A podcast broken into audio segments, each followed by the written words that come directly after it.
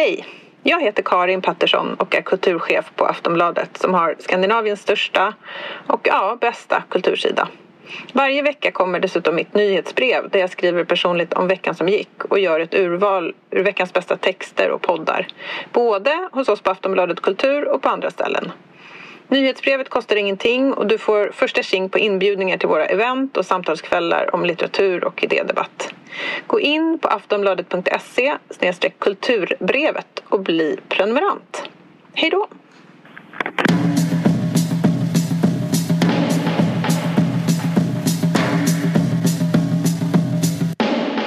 Hej och välkomna till... eh, Hej och välkomna till en Vargsuccén-podd. Som görs i samarbete med Aftonbladet Kultur. Men du, jag tänkte fortsätta det... mm, Jag vet att du inte kan hålla dig. Eller att du undrat. Vad, Följetongen. vilken följetong? Eh, vilken av alla? Kardashians. Kardashians. Mm, vad har hänt med Eh, röven? jo, jag, Är den kvar? Ja, nej, men, nej, men röven är, det är helt över. Alla vet att den kommer eh, bantas och huggas ner. Eh, det ska ju vara smal rövdvärgen. Och, och verkligen, det här, don't kill the messenger. Jag önskar, jag är bara en enkel poddare och budbärare av trender. Men, eh, jo, men det jag tänkte prata om, som du säkert känner till, är Khloe eh, Kardashians lilla intermezzo i veckan. eh, för jag tycker, alltså en sak om Kardashians är att eh, det kan eh, tyckas ytligt att jag pratar om dem, men jag försöker liksom göra det på ett sociologiskt sätt. Så att eh, det, jag försöker, det, det som har hänt nu är eh, en intressant grej. Att eh, det läckte en bild, och det här är så roligt. Eh, för du vet att det, var, det läckte en bild på, Kardash, på Khloe Kardashian i en bikini. Där hon eh, eh, inte har retuscherats eller lagts. Eh, bilden har inte fått filtrerats och den har inte gått igenom Photoshop. Den bara liksom och, eh, typ rakt upp och ner. Jag tycker det ro- det roliga är att det var hennes mormor. Jag tycker det är så kul att det kommer en sån gammal, så, en gammal mormor med, eh, med, eh, har ett finger med i spelet. Och det är så äkta mm, boomer att liksom förstöra. Och även liksom, är det någon som förstör, ja då, då kan man ge sig fan på att det är en boomer. Då är det en sån gammal mormor. Alltså hennes gamla mormor som heter AZ eller något sånt där. MJ, Eller MJ.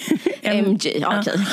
MJ. Men hon Ja, hade, hon men hade mormor postat den på nätet? I så fall är hon ju ändå Ja. liksom duktig. För jag tror hon är liksom säkert Men ni- 90 skulle hon inte mejla den egentligen? Tror du? Alltså, förstår du vad jag menar? Var, var det inte meningen att hon hade tänkt mejla den till en kompis och säga vilken fin bikini eller något sånt där? Det, det känns helt jättekonstigt. Kolla vad snygg På kropp eh, Chloe har fått äntligen. Nu kan vi alla andas ut. Jag tror hon, pa- jag tror hon skulle passa en kompis och säga så här. Jo men det går väl ändå helt okej för Chloe. Alltså hon. Och det är klart att hon har några trivselkilon kvar va? Men vi får ändå, Ja. du vet hur smal den mormor är. Hon är smalast i Kardashian-familjen.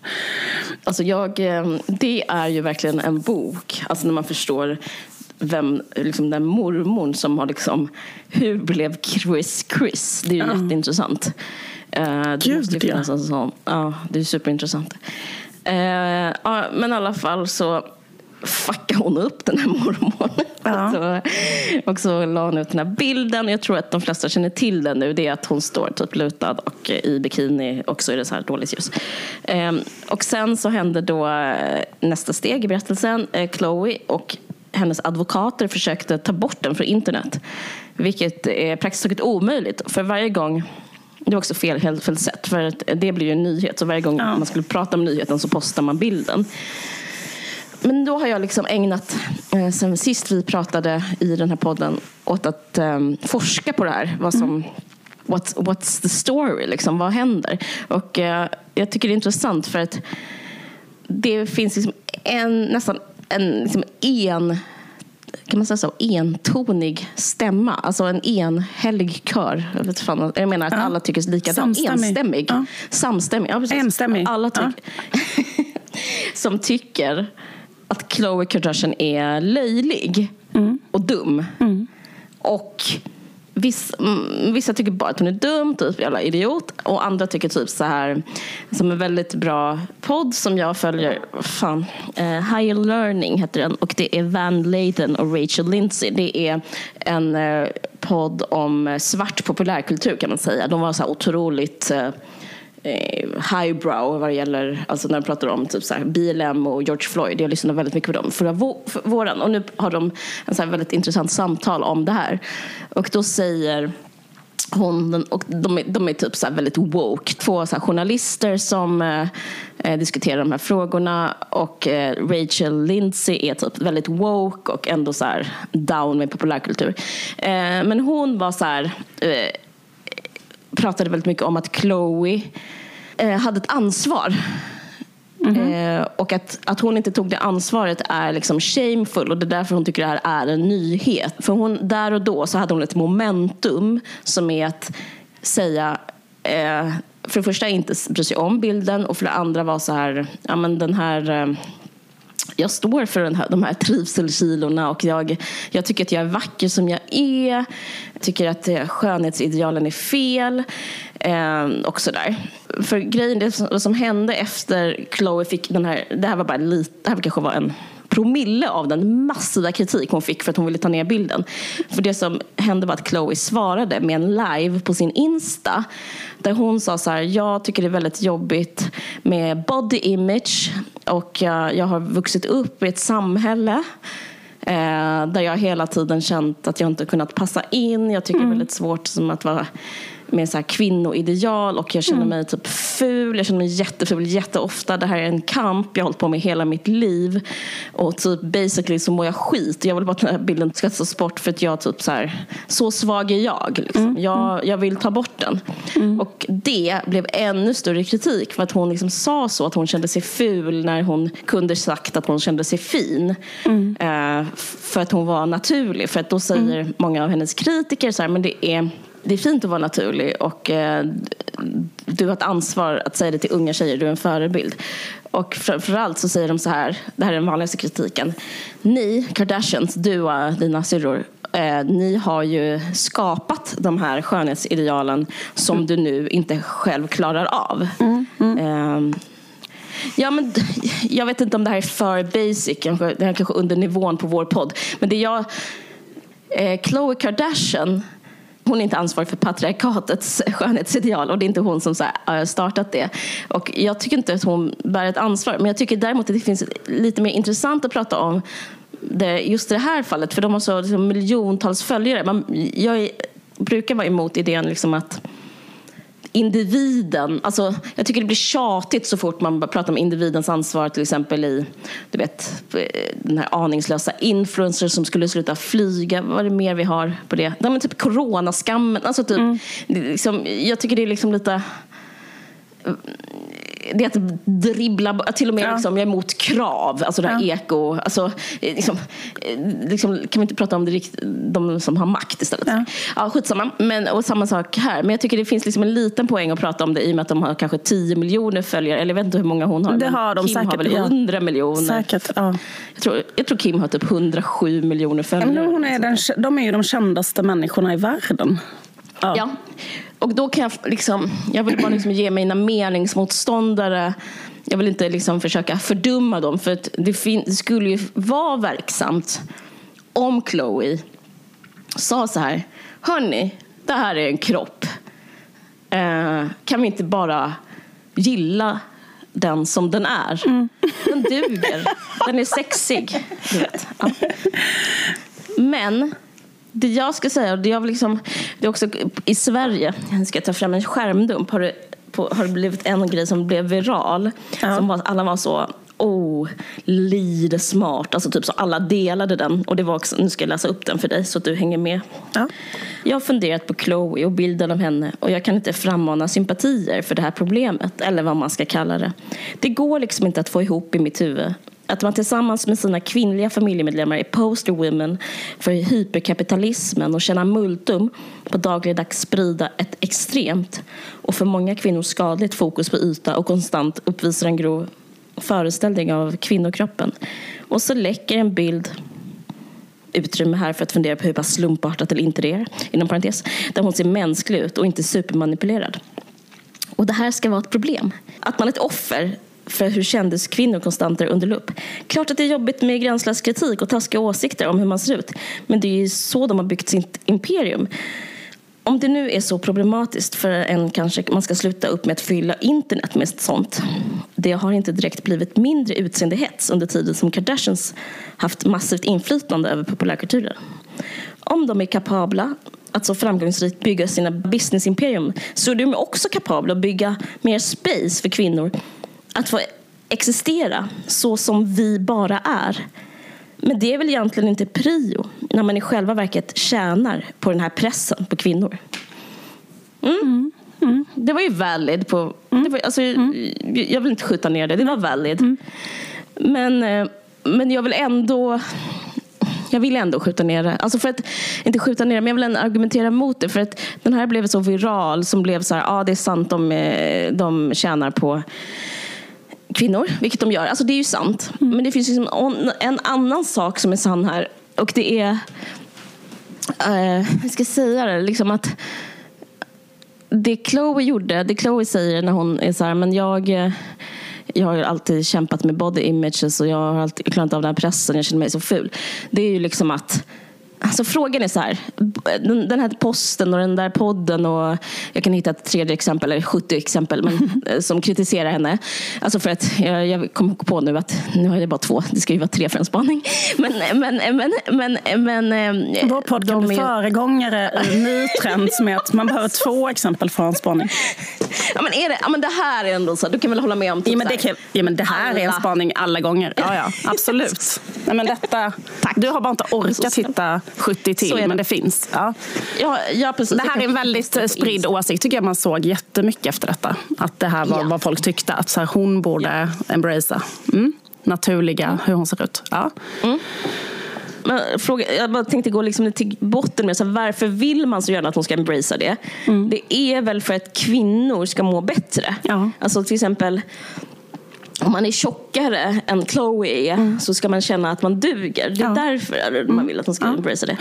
Men om man nu ska liksom ha den eh, den, den målsättningen med Chloes värv mm. så skulle jag säga, jag skulle bara be alla hennes kritiker tänka ett varv till. För att jag tycker att det hon gör när hon säger jag mår skit och mm. jag är ful. Mm. Jag tycker det är mycket modigare än att eh, ljuga om eh, body positiveness som den här eh, jättekreddiga framgångsrika poddaren pratade om att hon skulle göra till exempel.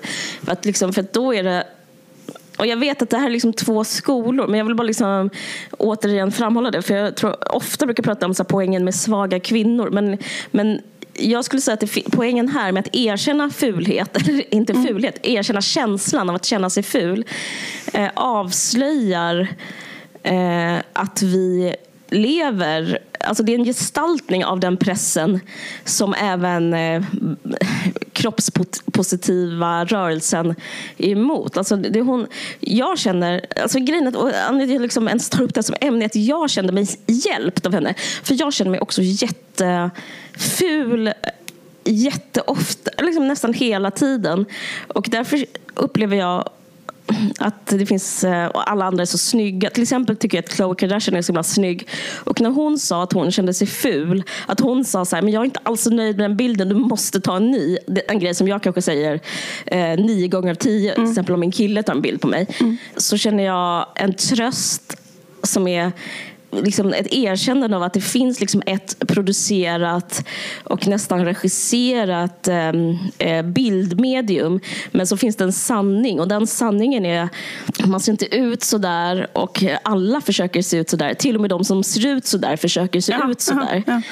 Eh, och jag upplevde liksom en ödmjukhet inför att, om, om till och med den som är snyggast kämpar med att känna sig ful så blir det liksom som en eh,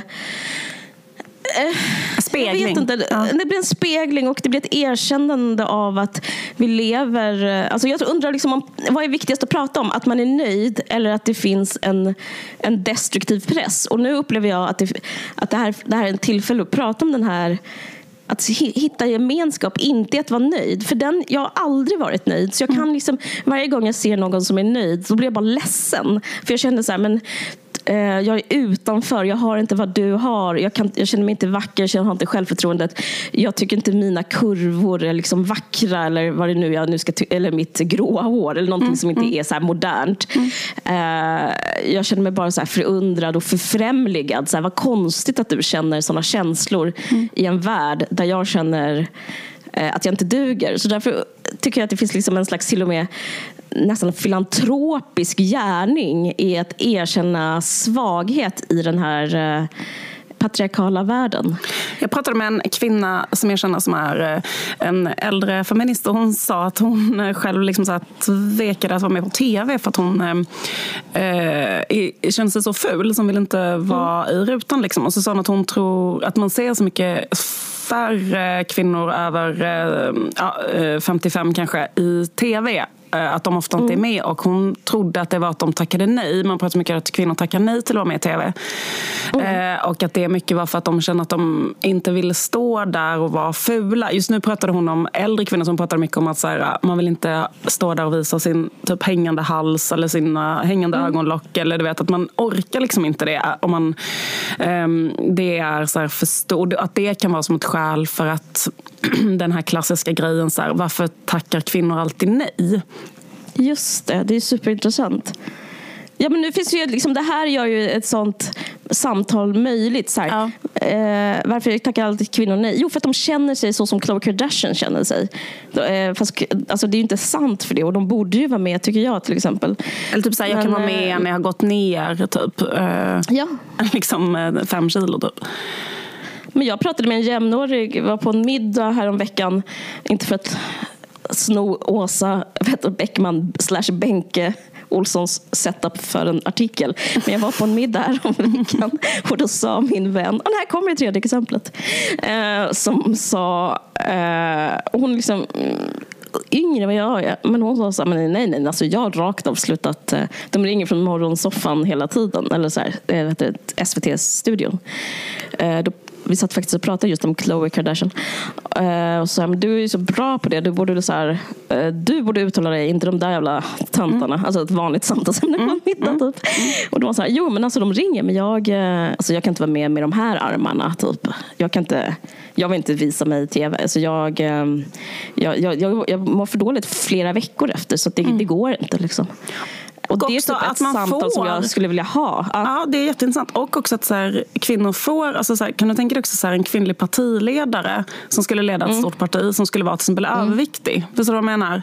Mm. Liksom, eller vara en högt uppsatt politiker. Mm. Det, skulle, det, går ju liksom inte för att uh, det enda den personen skulle höra hela tiden skulle ju vara så här, uh, att den är ful. Alltså, men hon skulle få, få ta, ta det så mycket. Så att man kanske inte orkar Verkligen. det. Och nej, det blir liksom en, det. Nej, exakt. För, att liksom, för det som blir så himla tufft med de här, det är liksom att om de lägger ut en bild där de är fula, så att säga, inom citationstecken, eller ser vanliga ut, liksom, mm. då blir det också jättemycket, kolla vad ful den här personen är, eller hur?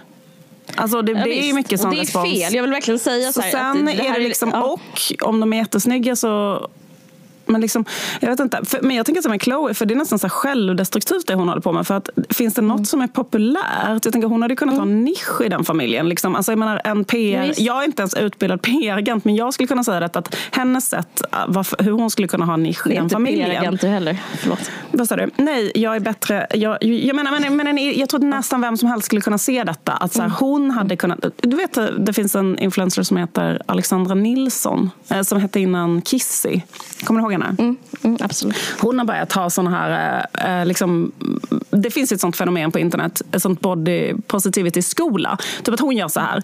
Nu, numera gör hon så här på sitt Instagram. Hon tar först en, en bild Eh, där hon ser jättebra ja, ja. ut. Och sen så tar hon en bild där hon bara typ gör pyttelite en annan kroppsvinkel och det är lite sämre ljus. Mm. Och så skriver hon, för jag tycker det här är väldigt bra, för då står det så här. Mm. Vet du, på en selfie så tar jag hundra selfies och så väljer jag ut mm. en. Och på alla de andra ser jag ut ja. så här. Och så visar hon så sina lår och då kan hon liksom vinkla dem på ett sätt. Och sen när hon vinklar pyttelite annat ljus så ser man att hon har jättemycket celluliter. Förstår du vad jag menar? Och då väljer man den där de celluliterna inte syns. Jag menar, om, och det är jättepopulärt. Alltså jag tror att hon har alltså säkert så blivit dubbelt så stor för att hon gör så.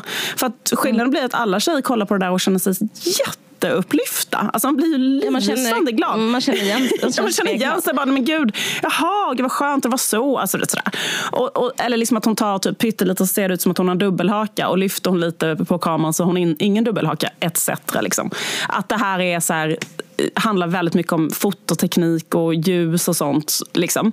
Men jag menar, det som hon, om Chloe hade gjort till exempel sådana bilder då hade hon ju blivit eh, kändare än ehm, Barack Obama. Alltså hon hade liksom blivit Mm. eh, nästa första kvinnliga president. Nej, men alltså, så att jag menar, Nej, men jag det- menar, det här jag menar att hon är- har gjort det. Att hon har gjort det just nu. Alltså det här är att hon har gjort det. Att hon är så här, jag tar, jag, det, det här är en sån här bild, men jag vill se ut så här när jag lägger ut bilder. Alltså att det här Jo, är jag- liksom ett, eh, ett sånt här ofrivillig sån före och efter. Och det är liksom läkande att se. Liksom. Ja, men precis. men det är också, Men- men, den hon- andra delen måste få vara med. Den som är så här, Ja. Fast jag vill ju som alla se ut så här. Alltså, Ja, men- för att det, ja, annars precis, blir det men- oärligt. Jag, jag vet, för, Ja, det, för det är ju, eller liksom, det jag menar är så här, att det är ju, det skulle vara, alltså om hon skulle börja hålla på med det, så jag tror att hon skulle bli mycket, mycket mer älskad. För nu hatar ju alla henne. För att det finns ingen som gillar heller en sån jätteplastikopererad suddig person på långt avstånd. Sådana bilder hon publicerar nu. Där man ser att hon är så här jättefacetuned och sådär. Man kan inte relatera till henne. Man känner ingenting för henne. Alltså, vet, det blir liksom en distans. Det blir så här, och det kan jag känna igen mig alltså, Det finns någonting med att vara en så himla snygg kvinna. Det, är också så här, det skapar också en konstig distans till andra människor. För att man måste vara väldigt kontrollerad hela tiden. Alltså, det är någonting väldigt så här, men hon vill det så mycket så att hon betalar vilket pris det än kostar. Till exempel nu har det kostat henne all hennes likability. Men hon gör det ändå för att hon har så mycket ångest över sitt utseende. Så det är det som blir så starkt tycker jag. Ja, men det är ju den ångesten som är eh, det förenande Det intressanta. Alltså, Ja. ja, det, det är den ångesten som är Ja. en utsträckt hand. Ja. Men jag vill bara säga två grejer innan jag avslutar.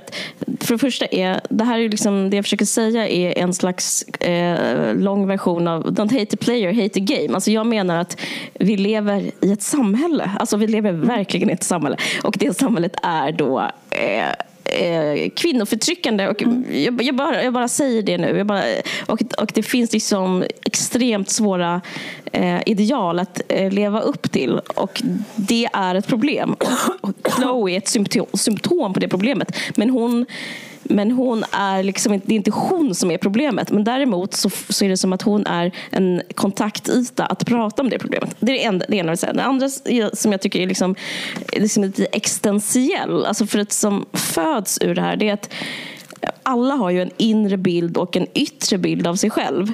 Och det här vet jag inte om hon känner, men, men jag tycker det är så här att man, den inre bilden inte alltid överensstämmer med den yttre bilden.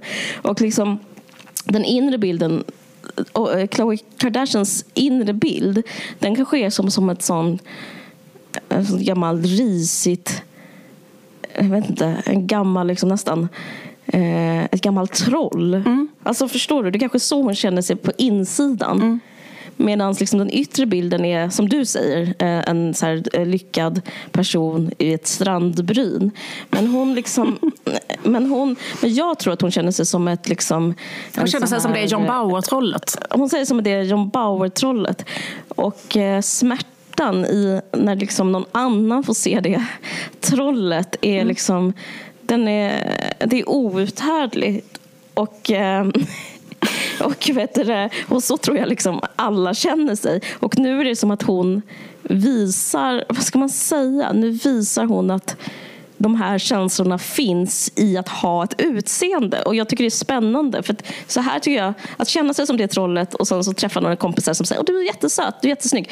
Så det är som att det ändå så här Eh, de känslorna att vara det på insidan det trollet, de finns. Och det är liksom, jag, jag tycker det finns en feministisk gärning i att bara säga Vet ni, så här är det att vara kvinna. Det är att känna sig som det trollet. Och eh, jag, jag kunde inte sagt det bättre själv. Eh, och så jag vill typ tacka henne för det. Ja, det var det. Ja. Mic drop. Skämta. Ja.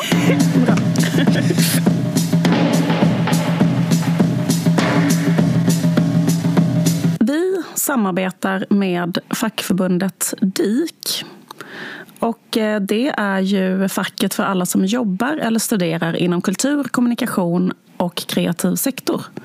Mm. DIK arbetar för schysstare arbetsvillkor och i medlemskapet ingår bland annat inkomstförsäkring, personlig lönecoach, karriärcoach och arbetsrättsligt stöd. Eh, och medlemmarna i DIK jobbar ju liksom både i privat sektor och offentlig sektor. Eh, exempel på branscher är så bibliotek, kommunikation, reklam, arkiv, eh, museum, design, språk. Mm. Och de har gjort en ny rapport som är om museer. Hur mår museisektorn? frågar DIK sig. Och det handlar om en rapport om arbetsmiljön på museum, vilket jag tycker är jättespännande. Mm. DIK jobbar aktivt för att förbättra medlemmarnas arbetsmiljö och arbetsvillkor. Bland annat genom att göra undersökningar för att ta reda på hur medlemmarna har det och driva krav på förändring gentemot arbetsgivare och politiker. Och den här eh, rapporten som heter Hur mår museisektorn? Eh, den kollar hur, hur liksom, de som jobbar på museer, hur har de påverkats av pandemin? Och, eh, till exempel otrygga anställningar, tillfälliga anställningar. Sånt här som man inte tänkt så mycket kanske på förutom att man har lidit som konsument. Men de som jobbar väldigt, där. De som jobbar där, hur har de haft det? Och det visar sig i den här rapporten att mm. de har haft väldigt uh, otrygga och tillfälliga, mm. att det finns mycket sådana slags anställningar i museisektorn. Otrygga och tillfälliga mm. anställningar. Och så under mm. pandemin så har den här gruppen drabbats väldigt hårt. Bland annat mm. de med tidsbegränsade anställningar, där har var fjärde blivit uppsagd. Mm. Nio av tio museer har varit stängda. Liksom, man kan räkna ut själv hur eh, obehagligt det är att då inte ha en fast anställning på ett sånt museum. Då blir man ju eh, hänvisad till liksom, att söka andra jobb och få eh, försöka fixa pengar på mm. annat sätt. Um, det är väldigt tråkigt. För, alltså, det har ju känts verkligen som ett stort tomrum så här, när alla museer har varit stängda. Också så här, när man har barn så är det en sån grej mm. att man ofta går på ett museum typ, och det är väldigt så här, mm. tråkigt när man inte kan eh, eh liksom gå in på något museum Jättetråkigt. Det är liksom stadsbilden stängs ner. Alltså man känner sig klaustrofobisk i någonting som innan kändes liksom öppet och härligt och liksom ja. även sinnesutvidgande. Men eh, DIK då har en poäng med den här rapporten och det är att de har krav eh, på museers eh, anställningsformer som är trygga alltså trygga anställningar och mer resurser och inte inte eh, att bara liksom eh, förse de anställda med kortsiktigt stöd utan försöka göra så att jobba på museer ska vara en trygg plats. Så vi stöttar ju det såklart. Mm. Ehm, och glada att DIK gör den här rapporten. Precis. Och DIK gör också undersökningar inom till exempel bibliotekssektorn och kommunikationsbranschen och så vidare. Gå in på dik.se och bli medlem om du inte redan är det. För då är du mm. med och förbättrar villkoren i din egen bransch. Ja, och vi tackar DIK för att vi får göra samarbete med dem. Mm, tack så jättemycket DIK. Jag har börjat lyssna på eh, black metal. Oh, oho! Nej, men jag har, börjat, jag har lyssnat mest på ett album av Mayhem. Eh, Varför det? Um, det är för att jag har kollat på en eh, dokumentär som ligger på SVT Play i fyra delar. Mm. Som heter Helvete.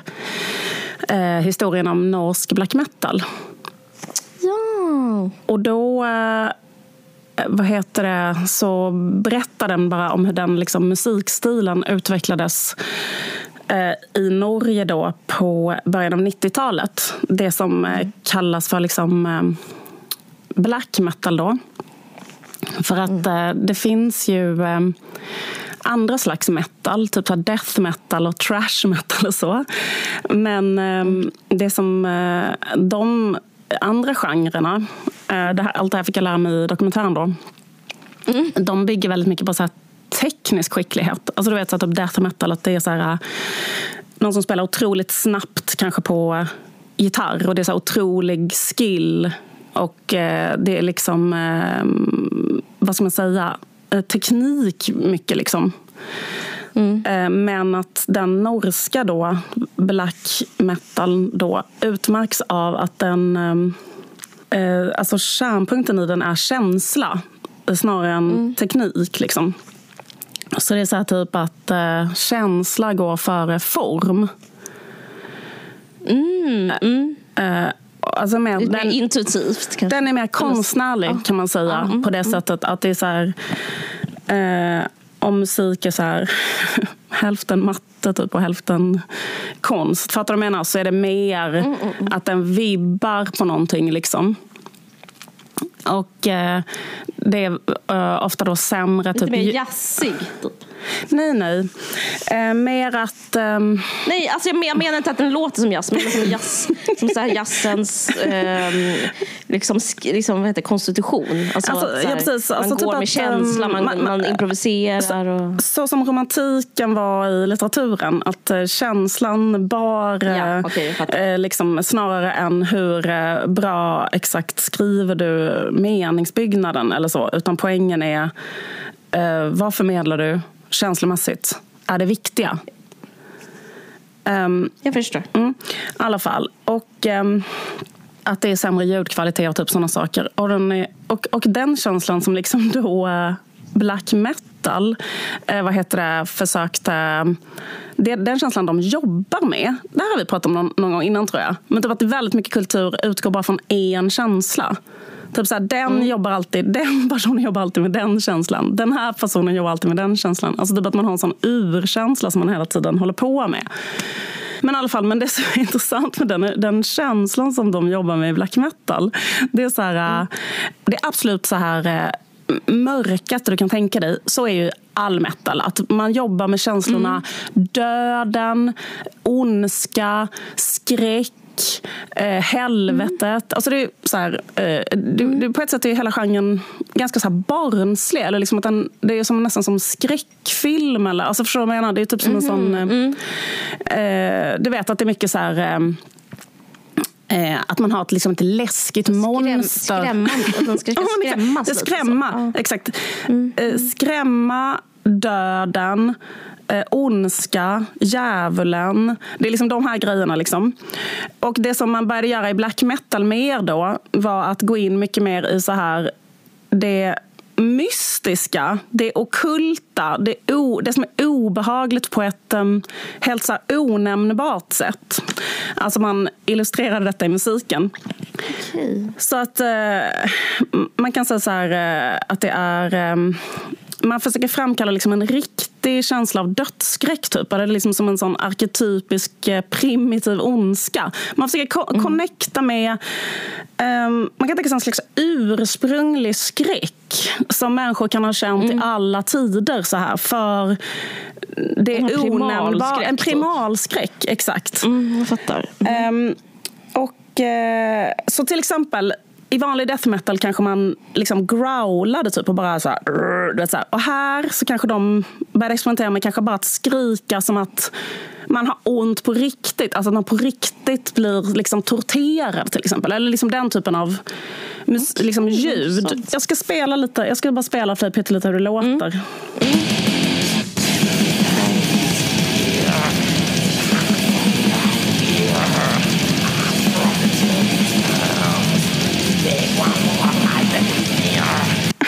Hörde du? Mm, mm, jag hörde. Jag fattade inte det. Nej, men hörde du att han, att han lät så här... Alltså han, när, när han sjunger så försöker han låta som en... Eh, alltså det han försöker eh, framkalla är liksom Ja. en okult känsla av ett, um, väs, ett livsfarligt väsen, typ. Eller förstår du vad jag menar? Som, Ja, ja. som ska göra en um, livrädd, liksom. Han var det väsenet. Exakt. Alltså, jag tror det, Ja, jag liksom, jag kan säga nästan att det är som att man inkarnerar eh, primitiv eh, skräck och blir den själv. Eh, jag förstår. och blir, vad heter det? Liksom en slags, vad är, alltså gestaltar skräck. Eh, Gestaltar skräck. Primitiv, uråldrig skräck helt enkelt. Um, Läskigt. Blir, blir, blir man rädd när man lyssnar på det? ja, faktiskt. Ja, faktiskt. jag, tror, för jag har typ aldrig hört det. För jag, är så, ja, jag är så rädd för att vara rädd. Eller så här, jag, för mig är det här är helt nyheter. Typ lite rädd när du pratar. Caroline. Nej, jag. Vet du vad? Som en morot för alla som uh, tycker är att veta vem den här spaningen kommer mynna ut i. Ja. Caitlin Moran. Okej, gud vad Det skönt. kommer snart. Ja, men, eh, Det finns jag vill vara ovan jord. Så att, eh, jag känner mig så konstig annars. Exakt. Ja, men det finns ju... Men liksom, ehm, det som, eh, det, det som eh, jag ville...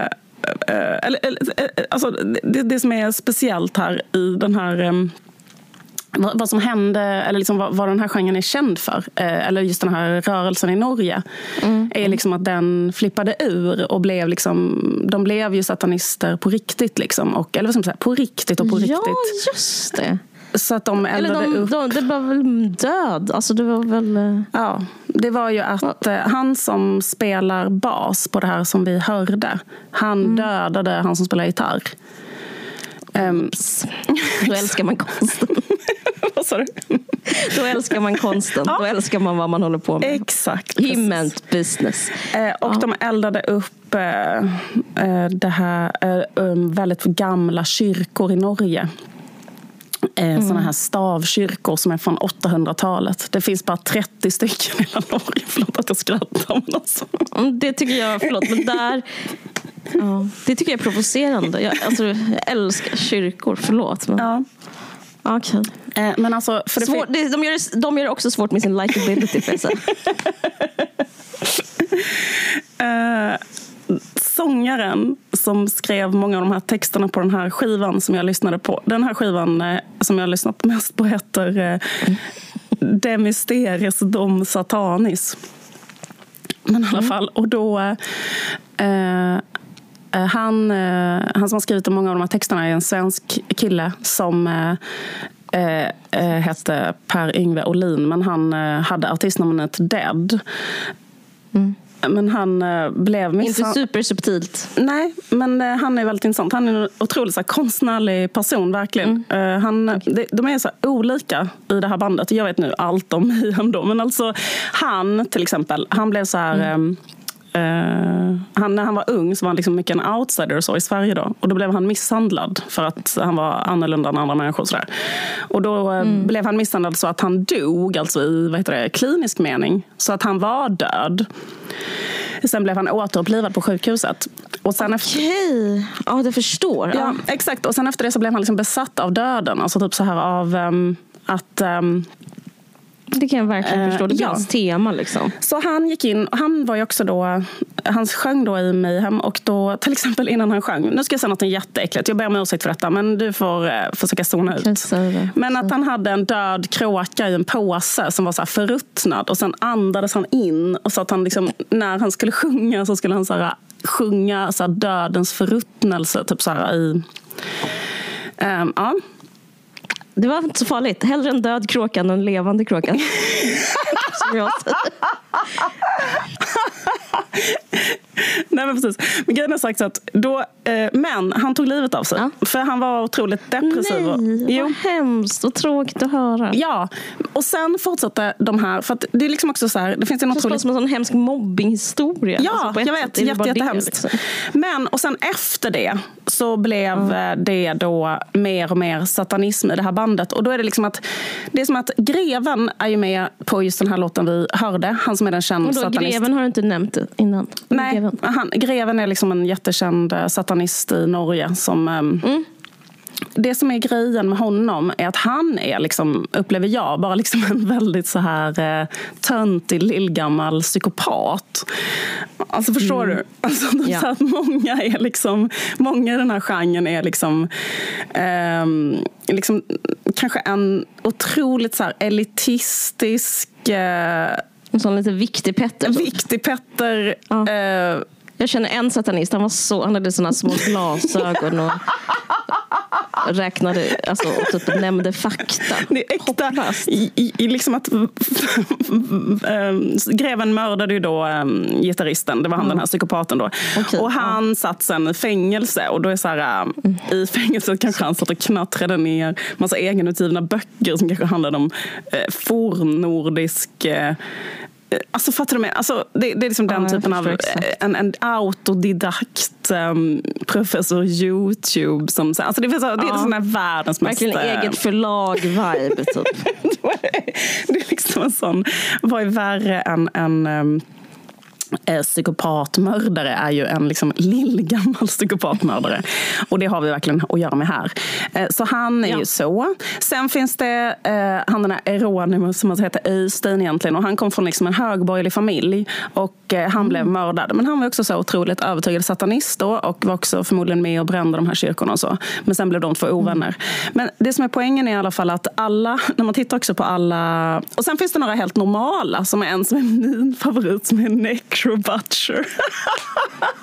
Basisten, som kanske är världens trevligaste människa, som bara är så jävla normal genom alltihop detta. För det är nästan ja. så här, sålla agnarna från vetet. För jag tycker inte alls det är konstigt att människor blir satanister eller råkar hamna i en extremistisk grupp. För det har jag full förståelse för, för så är människor. Och det handlar om mm. slumpen och sen liksom that's life, att det kan hamna, det kan bli så. Ja. Men det finns verkligen få människor som där och då bara kan så se på det nyktert och ta ett steg bort från det. Och det gjorde han. Han var den enda som mm. reagerade mänskligt och normalt. Han var typ den enda som inte radikaliserades. Ja, han, ja, alltså han slutade bara så fort han märkte han att... Ja, exakt. Sen så började han igen efter de här morden och så. Nu spelar han i bandet igen för att han är ju en väldigt bra ja. musiker. Men jag bara menar att vissa människor um, klarar av det på ett jävligt beundransvärt sätt. Att inte dras med i en sån um, sekt liksom. Mm. Det är coolt tycker jag. Um, men uh, men hur som helst, det som jag tänkte på liksom att mot ba, alltså det som är bakgrunden till hela den här konstiga kulturella utvecklingen i Norge under 90-talet mm. när det här växte fram. Det är att det är liksom så jävla präktigt. Alltså, det, det är så loll. Jag tänkte nästan ta så skärmdumpar genom mm. hela dokumentären på vilka miljöer de sitter i. För att alla sitter i en hytta hitta. Alltså alla har så träpanel. Ja, och all, jättemånga blir intervjuade utomhus i så jättepräktiga, vackra naturmiljöer med så kanske tröjor som deras mamma har stickat och så.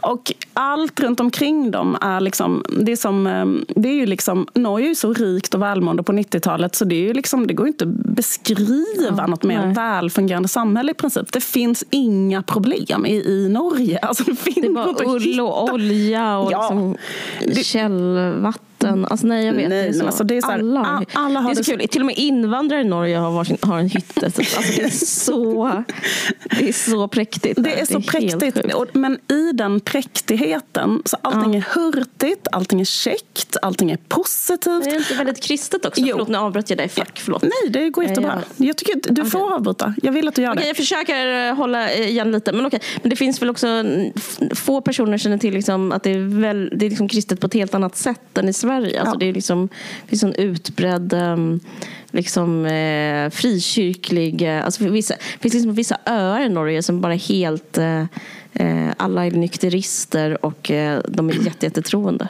Precis. Men det finns någonting med den här då liksom hurtiga, eh, hurtiga, checka, positiva, kristna eh, friluftsgrejen. Mm. Också vi som har läst, för, för till exempel han den här Öystein då, som blev satanist, som växte upp i så otroligt mm. präktigt högborgerligt hem. För, för mm. de berättade om honom så att de hade alltid söndagsmiddag. Och, alltså, han, liksom det var som att... Eh, och han, som du gillade nu? Eller? Eh, nej, inte han som jag gillade. Utan utan hans, eh, det här var han som blev mördad sedermera. Mm. Men han var en ledare kan man säga för hela rörelsen. Han var som en kulturman, en otroligt elitistisk, eh, liksom, förstår du vad jag menar? Som en kille som vill vara så extrem som möjligt och gör det till en liksom, vi har alla träffat sådana killar, så därför speciellt på 90-talet. Men nu undrar jag om de är utdöda. Men jag känner igen den här killtypen som att det är liksom... Alltså, menar, det, det, finns, det är som att vara i skogen och träden. Alltså, så många sådana killar som jag har träffat. Alltså, mm. nej, men så här, en kille som vet en kille som har bestämt vad som är rätt, eh, vad som är coolt. Ja, men alltså, en liten alfa typ, eller? Ja, exakt. Som är också sån kanske lite nördig. han var jätteduktig i skolan, han är liksom jätteintelligent. Och jätte, men han ägnar all sin intelligens åt att uh, dyrka Satan. Förstår du vad jag menar? Alltså, mm. han har jag liksom, fattar. Ja. Um, mm. Och var jag tror att det är din och min killsmak också. Så kanske det blir extra många sådana. Om du förstår vad jag menar. Typ någon som är så jättesmart och lite så alternative. Och så är de så ja, ledare. Ja, Men nu som äldre så skulle jag ha valt um, basisten och den normala. Men i alla fall. Ja, okay. Efter all denna. Skryt lagom. Nej, Vi vet alla vem du hade valt innan. Men vi har ju läst eh, Vi- Vi- Vigdis Hjorth också, en annan norsk eh, människa som skildrar Norge. Förutom den här låten som också skildrade Norge, som vi lyssnade på innan. Men liksom att... Eh, men fattar du vad jag menar? Vidgis känslor eh, för sin familj liknar ju... Alltså, lite Ja, det är sant. Ja, att det jag tänkte faktiskt osökt på Knaus Ja, Knausgård. också. Knausgård. Att han är Jag så, menar, gud, jag ja. pallar inte. Nej. Jag måste Nej. röka typ. Absolut. Måste röka för du är så himla jobb... Det är så jobbigt att vara Check och positiv. förtryckt av den här liksom präktigheten. I den eh, högborgerliga, extremt eh, präktiga, så att säga problemfria, där man liksom förbjuder negativitet. Det är också så i kristendomen då, att man liksom på ett sätt förvisar liksom ondska, destruktivitet, ehm, kanske ångest, oro, bara eh, man är väldigt oholistisk. Man vill kom, döds- kom, ja. Vad heter det när man kom, alltså man kom, Man ska dela upp olika- allting. Compartment, compartmentalizing tror jag kom, kom, Skitsamma. Man liksom eh, delar upp i olika fack. En, finns- Ett fack för ondska, en fack, istället för att vara så här, jag är en hel människa med ondska och godhet. Exakt, och så de har kanske, liksom, det blir väldigt mycket sådär. Det finns, det finns rätt och det finns fel, det finns gott och det finns ont. Och det finns liksom Jesus, det finns Satan. Och då helt plötsligt är de så här, bara, ja men då tar vi Satan. Liksom. Alltså, det går att se det så här, om man vill. Eh, sen eh, kan det finnas en massa andra förklaringar, men jag bara menar att det finns någonting i den här liksom, eh, Norge på den tiden, där man på något sätt kan liksom förstå lite varför man helt plötsligt bara vill elda upp den här fucking stavkyrkan. Fattar du vad jag menar? För att man hatar den så mycket och att de eh, går runt där på tur. Och det finns liksom en sån typ av Aldrig primal aggressivitet som inte eh, och destruktivitet och, och eh, som inte då liksom, vad heter det, får plats. Och, och därför för in mig då på min på, en annan käpphäst som vi har faktiskt haft lite grann här i podden, nämligen käpphästen Freud hade rätt. Att, Freud, nej men alltså för, att, för att Freud började skriva om dödsdriften. Eh, Efter att han hade börjat skriva om livsdriften. Och vet du vad? För att först så trodde han att alla mänskliga handlingar kunde på något sätt förklaras utifrån att man vill undvika obehag och man vill ha det gött. Liksom typ så här att det vi vill, alltså så att vi, vi söker oss till saker som vi får belöningar av och vi aktar oss för saker som var obehagliga. Liksom så kan man ju förklara mycket så här, djurs beteende och människors beteende. Och så där. Sen började han märka efter ett antal års praktik att så här, nej, så är det inte. Utan människor beter sig jätteofta. Um, det, det som är, alltså för- det första kallade han för ehm, livsdriften eller eros. Det är så här, man vill ha sex och det är för att man ska få avkomlingar. Alltså allt det här. Men sen så märkte han eh, att eh, efter ett tag att det finns en annan. Faktum är att det var en kvinna som kom på dödsdriften från början. Förlåt att jag är feminist. Men alltså, det var så här, eh, när jag läste om detta så var det en, en kvinna som heter Sabina Spielrein som han också nämner i sin text. Så han creddar henne. Liksom. Men jag tyckte det var så himla eh, typiskt att det är självklart att en kvinna har upptäckt dödsdriften. För att det är så jävla feminint liksom, att ha en dödsdrift. Det är liksom verkligen så här, verkligen så här bara, ingen kvinna har någonsin agerat så. Jag ska söka upp det som ger mig njutning och undvika obehag. Alla kvinnor agerar alltid så här. Helt så här. Det är liksom så här. Är så här. Exakt. Var, ja men visst, visst. Hur, var finns rakbladet? Var finns douchebag? Alltså, var, var, finns, var, var, var kan jag banta? Var kan jag gå och spy? Alltså, nej, men du ska äta mat för att du ska växa och bli stark. Man bara, va? Nej, jag ska kräkas upp min mat. Nej, men så här, så här. Och så går det inte att förklara då enligt liksom, nej men människor borde ju vilja leva. Och, och, och eh, så blev Freud blev puzzled. Och, och, och, och när han märkte då, han hade olika exempel He was baffled. Han var så här, han bara... han, han hade fyra exempel, eh, jag behöver inte ta upp alla, som han eh, reagerade på. En var då till exempel människor som eh, har varit med om trauman eh, och blivit väldigt... Eh, eh, till exempel människor som varit med i krig. Och då att de eh, söker sig till liknande situationer där de kan känna likadant igen. Eh, det är inte ett minne i det förflutna utan det är ett nu, ett aktivt nu hela tiden. Eh, liksom. Och det tycker jag var så jävla vad heter det, typiskt. Men varför gör man det då? Alltså, um, är det för att kunna, är det för att reenacta tills så man till slut kan få Eh, alltså kan man, så, man, eh, alltså så att man kan få ett lyckligt slut på något som man inte fått ett lyckligt slut på? Jag menar, finns det någonting som är produktivt med det eller bara ja, men jag, tror att det, um, jag tror det menar han nog att det är för att man inte har um, obearbetade trauman är så.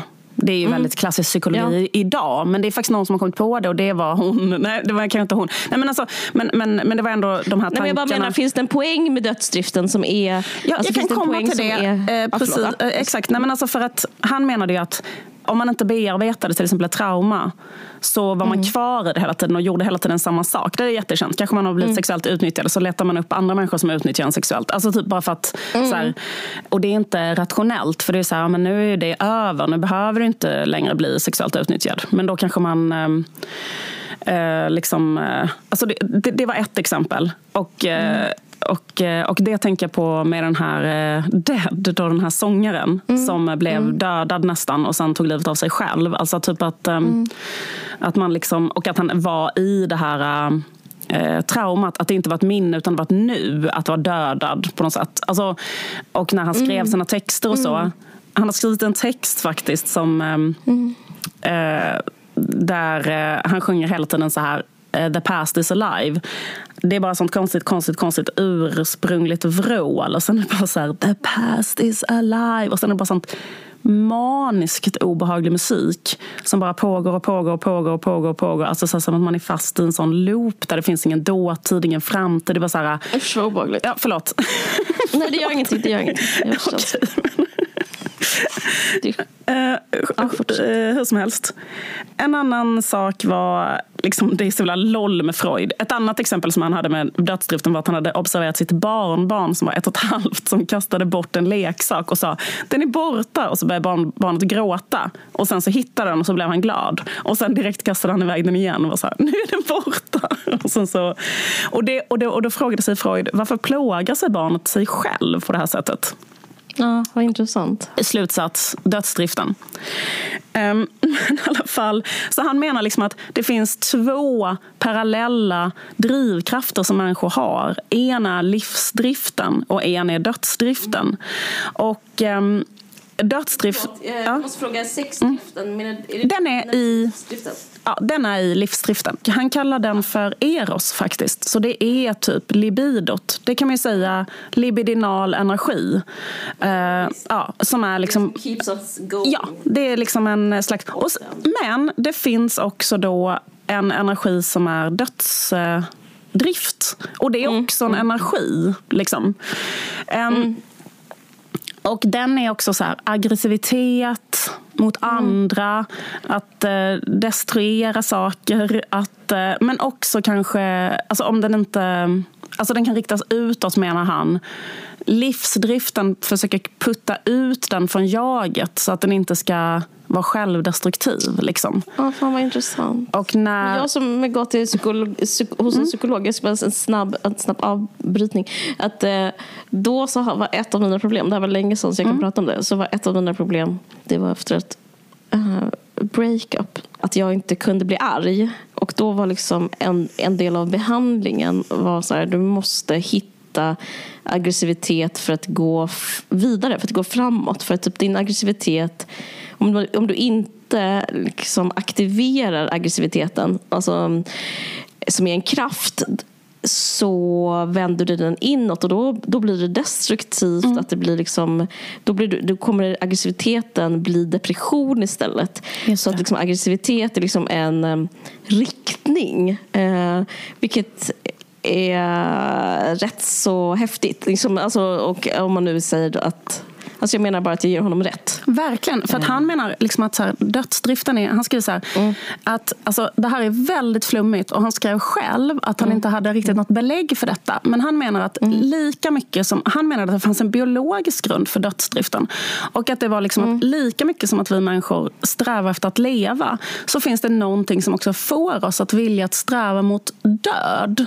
Därför att vi på något sätt strävar mot en tidigare medvetandegrad i vår vår evolution.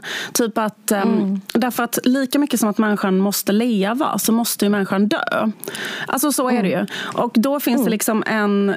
Alltså dödsdriftens funktion är att assure that the organism shall follow its own path to death, skriver han. Eh, mm. Så liksom, men så han beskriver det som att det är en demonisk kraft som tvingar alla människor långsamt men enträget att söka efter psykisk inaktivitet, tröghet och död. Men för, och det är nästan depression. Men för att betvinga det så kan man rikta det utåt. Och det är då man liksom... Eh, ja, men till exempel en person i Mayhem begick självmord och en annan brände upp en kyrka. Men det är liksom samma... Det kommer från Death Drive helt enkelt. Alltså mm. eh, om vi ska göra en freudiansk analys av eh, Mayhem. I alla fall. Människor som lyssnar på den här musiken blir liksom... Eh, vad heter det? Jag känner en spegling i... Um, en känsla av eh, vad heter det, att man kan liksom på något sätt bemästra och spegla och eh, kanske nästan lite grann så ta kontroll över eh, de här känslorna. Liksom. Vilket gör så här, metal överhuvudtaget är väldigt extremt populärt. Liksom. Mm. Um, så jag menar liksom att det finns någonting med att um, acceptera en form av uh, destruktivitet eller mörker eller aggressivitet eller negativitet som är, liksom är um, kanske, kanske nästan att man måste göra det. Om man ska vara freudian, för att han var ju inne på sådana saker. Mm. Om man ska förvisa all negativitet från till exempel ett samhälle så eh, är det lätt att det blir bara liksom äh, än värre. Nej, men typ. Nej, men verkligen. Ja. verkligen. Jag tycker det är applicable för jag pratar det jag sa om Chloe ja. också. Alltså det blir liksom inte um, det är inte sant. Alltså, Nej. Och det är en mardröm för kvinnor. Eh, ja. Att eh, man ska liksom tvinga bort... Alltså att negativitet och negativa tankar och dödsdriften inte ska vara vad heter det, accepterad del av, av vår mänsklighet. Utan vi ska bara mm. inkarnera oss som någonting positivt. En annan eh, kulturyttring som jag har tagit del av är att jag har läst Caitlin Morans nya bok Mer än en kvinna. Och hon är Caitlin Moran, kanske hon heter. Men hon är liksom en eh, brittisk eh, känd feminist. Krönikör. Krönikör, exakt. Mm. Jag tycker så himla synd om henne därför att um, hon är så jävla dålig svensk översättare. Alltså det är fan så jävla tragiskt. Åh, oh, vad hemskt. Jag vill inte... Läser du på svenska? Oh, gud alltså. Det är så jävla sjukt. Läs på engelska. Ja, men jag bara tänker liksom att det är så konstigt därför att hennes språk mm. är för det, liksom, det är ju meningen, hon är så rolig och väldigt grov och drastisk och så. Och sen är det översatt. Vänta jag ska läsa en bit för dig hur det låter oh, i svensk översättning. Och det är det värsta jag vet. Eh, det, det, den, den, här boken är liksom en slags så råd ska man säga, till medelålders. Det är så här, en hyllning till medelålders kvinnor. Jag tycker det är så kul också, för hon är liksom 45. Hon är så två år äldre än mig. Och man bara, medelålders? Fan vad sinnessjukt. I alla Um, men i alla fall, jag ska bara läsa till exempel hur det låter i hennes stackars eh, översättning. Då. Gift dig inte med en skithög. Det spelar ingen roll hur många Alltså det här är bra råd, men man måste dechiffrera råden bakom det här sinnessjuka språket. Liksom detta. Det, spelar ingen roll, det spelar ingen roll hur många akademiska examina Eh, du tar, hur många företag du bygger från grunden. Du är rökt i alla fall om du går och gängar dig med en självömkande snubbe som inte är något vidare på att svara på sms, som ballar ur när de får barn, som inte använder tvättmaskinen eftersom hen är helt rudis på sånt och alltid måste ut med polarna på helgen för att koppla av. Men gud! ja. Det här är ett scoop. Det är, sånt, eh, sån, det är ett scoop. Alltså, det här är för dåligt. Nej, det, det här är ett scoop. Men alltså, alltså det, jag vill typ skicka ett mejl till henne. Den här översättningen är liksom eh, otroligt dålig. Oh. Det är så här, gift dig inte med en skithög. Men det är så här, skithög. Ingen säger skithög. Nej. Du måste skriva, gift dig inte med ett rövhål. Så det är så här, gift dig inte med ett rövhål. Det spelar ingen roll. Ja. Alltså, och sen så här, grejen det här är faktiskt ganska bra Eller råd. idiot hade varit bättre. Alltså... Jag gifte inte med en idiot. Exakt. Ja. Um, men Rudis, det är också en sån där 50-talsuttryck. Det, det används ju, ingen, ingen av de där orden används idag. Så det, det är liksom som att... gänga sig används inte alls. Gänga det. Ska du gänga det inte med en, med en snubbe som är helt rudis? En skittagg, en helt rudis skittagg. Så, hur som man pratade i Solna på 40-talet är typ... Det är. Det ger hela hennes värv i Sverige, för människor som läser henne på svenska, en air av att hon är liksom hundra år gammal och helt liksom, och har liksom, vet det, bevarat sin ekokokong där hon inte har tagit del av det moderna språket. Ja, verkligen. Eh, alla fall. Spännande. Ja, det är väldigt spännande. Jag kan säga för sig, det, det här var en spoiler. För det här tycker jag, alltså hon, hon, det, här, det här som jag läste, det är faktiskt ganska bra. Det är ett bra råd eh, som, eh, som hon hade i boken. Som är, som är att det viktigaste att tänka på eh, som kvinna när man är ung är att man ska gifta sig med en person som är eh, schysst och normal. Och att eh, om man gör det så kan, blir ens liv, alltså ens liv kan aldrig bli bättre än den personen är som man gifter sig med. Just det. Ja. Det har jag faktiskt läst också. Jag läste eh, Caitlin Moran säga det. Ja. Just den här grejen. Nu känner jag igen det. Ja. Mm. Det är bra. Och det finns andra saker i boken som är bra och det är ganska roligt. när man, man liksom, Det är nästan som att läsa en rebus. Det är så här, var är det coola, intressanta bakom det här äppelknyckarspråket? Alltså, det är som så här, en, en, om jag tänker bort att det är ett kort barn som pallar frukt i Solna som berättar det här för mig. Med såna, sån eh, hatt... Slangbella. Kap- slang. Lägg, fräknar som är ute på bortom jävelskap slangbällan. Vad säger hon? ute på jävelskap i Solna centrum på 40-talet. Men hur som helst, nu ska, då, då handlar det om att åldras, eh, boken, delvis. Och det här är ju ett intresse som jag har. Hur man kan tänka kring det här att, eh, att ens eh, vad heter det, ansikte liksom förruttnar, eller vad man ska säga. Eller hur, hur ska man känna kring det och sådär? Mm, just det. Och, eh, och då skriver hon angående sin eh, hals, att, eh, hur hennes hals har blivit. Då skriver hon så här, nu läser jag högt. Över en natt har jag fått en dallrig halspung som prydnad strax ovanför kragen. Och nu fattar jag vad det är. En dröglapp. En sån som kor och älgar och antiloper har. Den ser rolig ut, förhistorisk. Som de där skojiga kragarna som dinosaurierna blåste upp när de kände sig hotade och sen krympte ihop till en liten dinosauriekravatt av hud som hängde under käken. Jag måste erkänna att jag trivs med den. Jag gillar att vicka med hakan och se hur den böljar som seglet på en galjon när vinden tar fatt i den. Jag gillar att nypa ihop den så att den bildas som en liten halsrumpa. Allra mysigast är det att dallra på den med pekfingret som en exklusivt inbyggd stressleksak. Det är lugnande har jag märkt. Jag har alltid önskat mig ett långt grått skägg att stryka handen över i begrundan av ditt och datt. Att få se ut som en vördad professor helt enkelt. Och nu har jag fått ett skägg av hud. Jag blir så mallig. Är du kvar? är du kvar? Jag är kvar. Detta är precis det du pratade om i början. Ja, men jag skulle precis säga, jag, tänk, jag faktiskt, eh, sitter här och tänker, ska jag avbryta eller inte avbryta? Men det här är ju exakt det de kritikerna ville att Chloe skulle säga. Ja.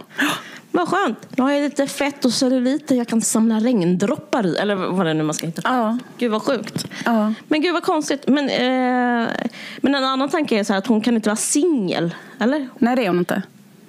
Men får jag säga en annan sak som är konstig? Det är att jag såg henne i Babel och hon har ingen tröglapp. Är inte det en konstig... En. Eh, Liksom Gud, vad ytterligare ett lager. Otroligt. Men alltså hon, eh, hon, har en helt, hon har en helt normal haka, Caroline. Den ser ut som, liksom som en... eh, Nej, men jag fattar inte. Eller har hon, har hon eh, plastikopererat sig? Ja, men det har hon gjort för att hon har ett långt kapitel. Det det tycker jag också är ett väldigt bra kapitel faktiskt. Det är mycket bättre än detta. Nu, jag, det är lite taskigt mot henne för det här är liksom det sämsta. Varför skriver hon så här? Kan inte du förklara för mig? För jag fattar inte. Vad, vad menar hon? Alltså, tycker hon det är så på riktigt? Eller? eller jag Nej, förstår det tror inte jag. Utan jag tror att det är en, eh, en, en, liksom, en förträngd, liksom politiserad bild av hur man, ska känna, hur man borde känna för att vara en förebild. Liksom.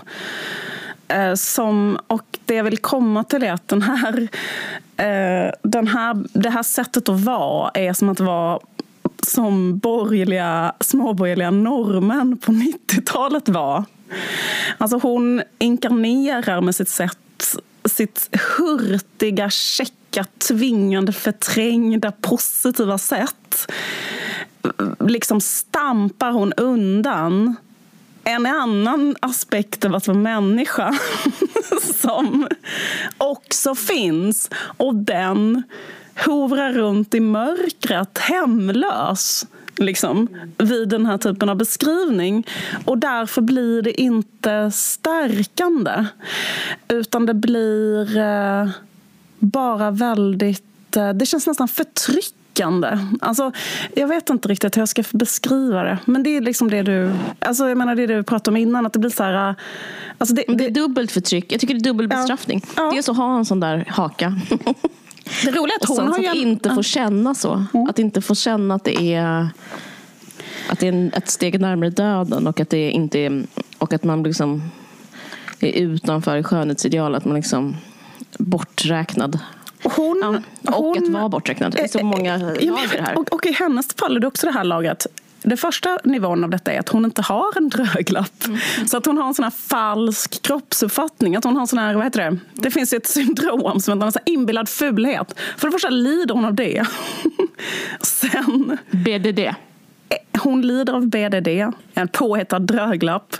Sen tvingar hon sig själv att vara som body positive kring sin inbillade dröglapp. Mm. Och liksom... Nej, men grejen att det, det finns ett bättre kapitel som handlar om att hon gör botox. Mm. Uh, och uh, det tycker jag är rätt så bra det kapitlet. För då bara är hon så här, fast hon är väldigt check kring det också. Men där finns i alla fall en ärlighet. För där säger hon så här, uh, alltså jag tycker det är bra för det är mer så bara konsumentinformation. För det är så här, mm att hon har gjort alltså hon har ju så ett ganska... Eh, jag menar hon, har, hon har ett sånt ansikte som liksom åldras. Alltså det är så här, det, hon är inte särskilt gammal. Men liksom det är genetiskt lite grann hur mycket man får rynkor och så. Mm. Men jag kan se det på henne för jag ser det själv. Alltså så att hon kanske mm. ser liksom ganska mycket äldre ut snabbare. Liksom. Det, men det är visst typ av vit kvinna också. Alltså, inte för att ja. taskig mot vita kvinnor men eh, det är bara liksom en viss stil. Som, alltså, snabbt åldrande på en viss typ av så här, anglosaxisk kvinna. Det, det är så ja.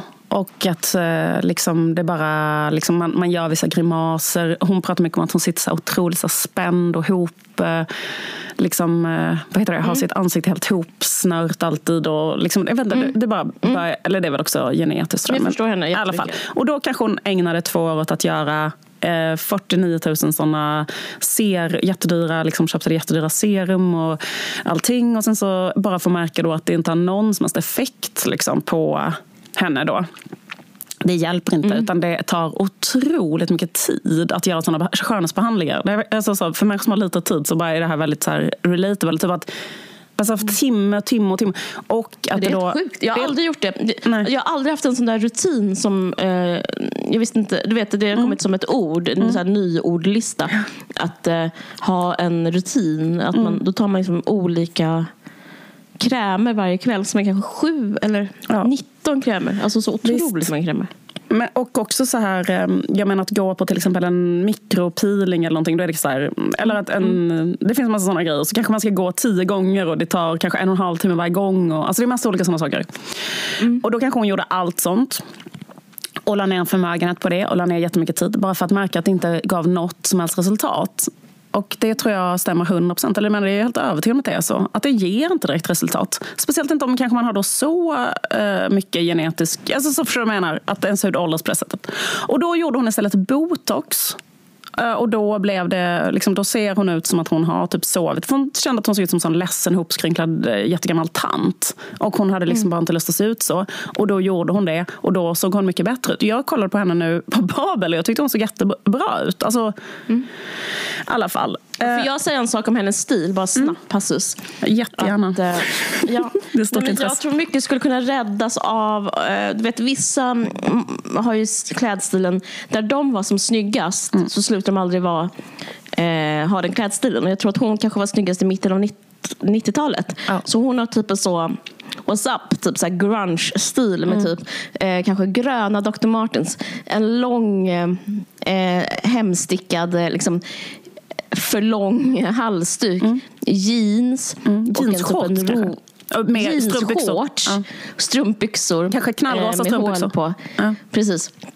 Och eh, så to, eh, rufsigt hår. Mm. Och kanske en antingen en band-t-shirt och kanske en lång, också så en lång grön skinnkappa. Mm. Men men om hon bara slutar ha den fulaste stilen i världen skulle också göra jättemycket för hennes utseende och då behöver hon liksom inte ens ha botox. Det, det är mitt tips. Precis, hon har ju en sån eh, färgad Och många som är 50 bast nu har, har nu den stilen. Alltså många som är 50 bast håller på med typ den eh, eh, kanske antingen har de baby doll eller så har de rakt av grand. Typ så här, att de tror att Dr. Martens fungerar som botox men det gör inte det. Tips från mig. Ja. Men grejen är att hon har eh, stiltips i sin... För att hon skriver om detta, att hon tittar på alla saker i sin garderob och förstår att hon inte kan ha på sig någonting av det längre. Och att hon har en stilkris. Men hon ser ganska mycket ut som vanligt ändå. Alltså sist jag såg henne hade hon ändå en leopardmönstrad eh, liksom, vad heter det, kanske frack på sig och en hög hatt. Kanske med en blomma instucken. Och rufsigt hår. Hon ser ut som den Four Non Blondes. Det är det jag säger. Jag kanske inte hade behövt skriva den här boken. Bara. Hon är en centimeter från att ha en sån hatt. En sån, en sån mm. Verkligen. Men det är också någonting med Storbritannien. Alltså. Ja. Typ så här, Irland plus 90-tal plus eh, eh var 50 bast. Alltså det är någonting där som inte lirar. Men, men, Nej, men det, är, det tycker jag väl, det är min... Tips är välvillig. Ja, absolut. Men det tycker jag, alltså det är det roliga i den här boken också, att hon skriver. För att hon är faktiskt rolig när man dechiffrerar mm. det här. Eh, så att jag skrattar flera gånger. För att speciellt Nej, hon är jätterolig. men det roliga är när hon eh, dricker, typ att hon berättar hur hon dricker. För det är också väldigt brittiskt. Jag tycker det är väldigt förlösande när hon berättar så här, nej, till exempel att det är så här, hon är ju jättemånga syskon. Jag, det här identifierar med henne, det har jag också. Och att när man träffar sina syskon och att de ska diskutera deras föräldrars skilsmässa. Och att de börjar dricka gin och tonic. Och sen att hon har så en minneslucka som varar från så här, typ att, varför satt vi på min altan? Jag har ett svagt minne av att jag står på en stol och sjunger Jesus Christ Superstar, ett tema därifrån. Och att sen att hon, har en bula i huvudet och sen vaknar så här, det här är jag när jag festar med mina syskon. Så då känner jag 100% igenkänning.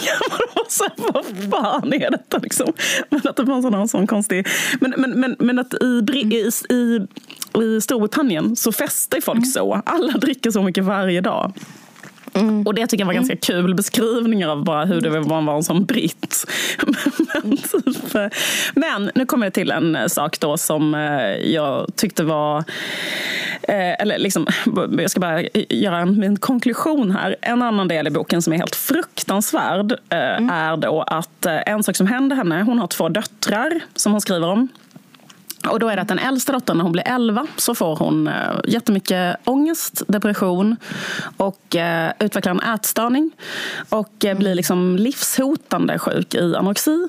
Och eh, blir så sjuk du vet så att man måste Alltså hon gör flera självmordsförsök, hon tar överdoser, hon skär sig. Och det pågår mm. kanske i fyra år. Så att under fyra år så måste hon och hennes man kanske sitta så utanför den flickans rum och vakta så att hon inte ska gå ut och kräkas och sådär. Liksom.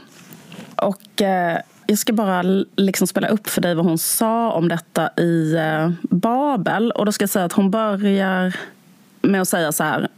Hon var elva och började bli väldigt ledsen och få ångest. She was 11 and she started to become very sad and anxious and I generally think I am a good mother. You know, I'm very present and sort of open um, and honest and attentive. But the one big fault that I had is that I was raised in a household where if you were sad, no one cared. You just put on a smile and get on with the day. And and I was scared of sadness. So when I saw that she started to become sad, I was scared. I couldn't address it. I did not acknowledge it. I would try and jolly her out of it. I would try and lecture her out of it. I would become angry. I would try and distract her.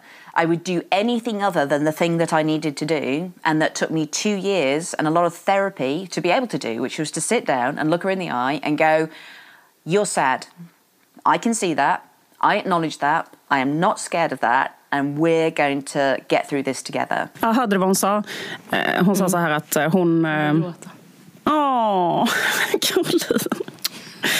Förlåt att jag har sånt, såna jobbiga material med mig. Jag var så konstigt. Det är Zombie. jag som är så känslig. Det skulle vara så hemskt om hans dotter skulle... Åh, Förlåt. Okej.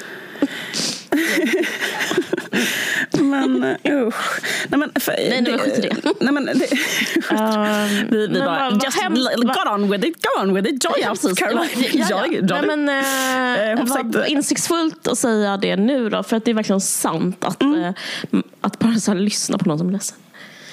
Det är ju då känslan att hon är rädd för då ledsenhet, mörker. Exakt. Och hon har fått lära sig att man måste bara put on a smile and get on with it. Och liksom Mm. Det är också hon... brittiskt där. Stiff upper lip och liksom inga känslor och så. Ja, men jag känner också att det är liksom det som kanske liksom på något sätt kan hända då liknande då den här situationen. Mm. Alltså att man, ba, att man förvisar negativitet från sitt liv på något sätt och er, Ja. ska ersätta allt med hurtighet. Ja. Eh, och liksom väldigt tillkämpad positivitet. Och när då... Det finns ju något som heter toxisk positivitet. Jag vet inte om du talar om Nej. det. Jo, det är en liksom ny grej som har kommit nu som typ, de, ger TED-talks om som är så här, Mm. men i self jag ska absolut inte dröja kvar- vid det, men det finns i self-care-kulturen så pratar man eh, så mycket om positivitet och nu så har liksom det slagit över att människor mår du borde verkligen kolla upp det här för det är liksom exakt vad du pratar om att det finns toxic positivity som är så här Eh, om jag, man ska säga att man är glad, man ska säga att man är tacksam. Men om man inte är det och liksom inte alls kan rimma med sitt inre så får den, den här toxiska positiviteten. Eller positiviteten blir toxisk när man inte kan eh, bottna i det. Och då känner man bara en enormt stor avgrund. Och som att man liksom inte är en del av livet istället. Alltså det är typ farligt att vara sån. Eh, så det är ja, det kanske är någonting i vår kultur att det har varit sådär att det har varit så mycket svaret i den så här KBT-eran också. Så här. Men tänk bara tvärtom. Så här, put on a smile. Typ, så här, eh, säg en affirmation. eh, Uppskatta vad du har.